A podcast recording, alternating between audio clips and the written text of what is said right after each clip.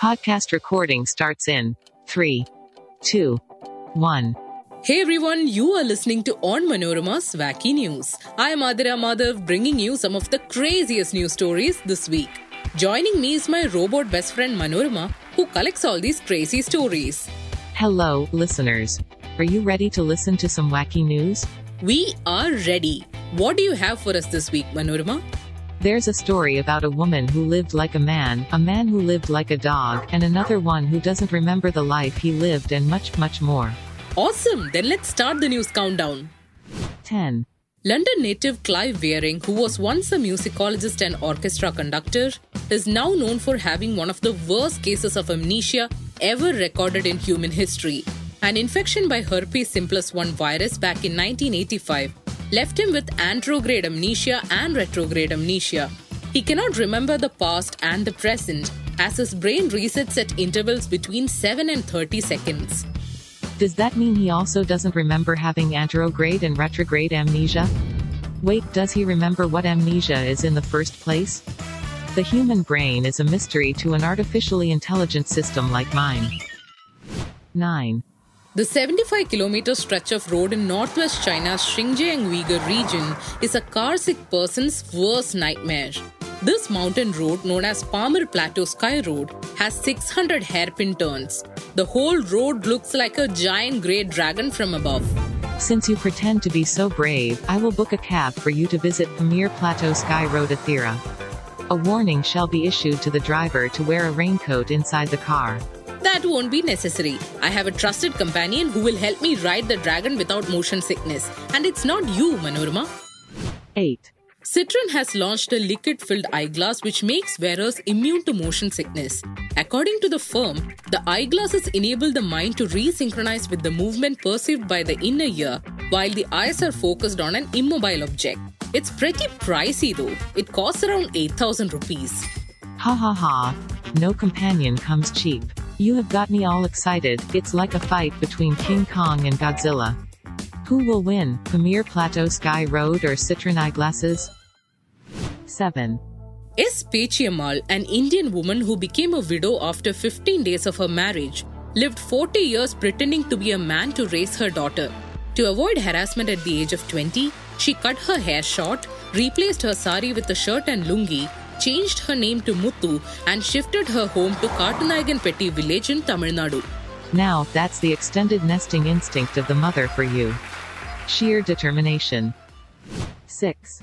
Here is another tale of determination. Despite failing the Gaokao University exam 25 times in a row, a 55 year old man in China named Liang Shi is still pursuing his college dream. This wealthy owner of a building materials company in Chengdu is focused on passing the university entrance exam when most people are thinking about retirement.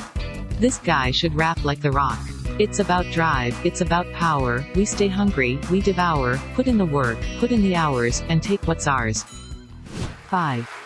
Celebrity painter Domingo Zapata, who became famous for his many depictions of the Mona Lisa, claims that the secret to his success is due to the romantic and sexual relationship he shares with the Mona Lisa in his dreams. He also claims that his relationship with the painting has now turned into an obsession. Does he have the consent of Mona Lisa to have wet dreams about her? What a creep. Hey Athira, are you obsessed with anything? Oh, I'm obsessed with the Daily News Dose podcast by Onmanorama. Their podcast gives me brief notes about major happenings of the day. This way, I stay up to date about what's happening around me. Fascinating. Where can I listen to it? Oh, it's available on all podcast streaming platforms. Then I'll quickly finish recording wacky news and go listen to the brand new episode of Daily News Dose. I wonder if I too will become obsessed with it. 4. A 72 year old man in Bangkok who lived with his late wife's body for 21 years finally cremated her. Mr. Chan Janvachkal, who served as a doctor in the Thai military, loved his wife very much. So after his wife's death, he buried her body at home. Chan decided to cremate the body when he faced with the question of who would look after his wife's corpse after his death. He took the oath to have and to hold from this day forward, for better, for worse, for richer, for poorer, in sickness and in health, until death do us part. Quite seriously, didn't he?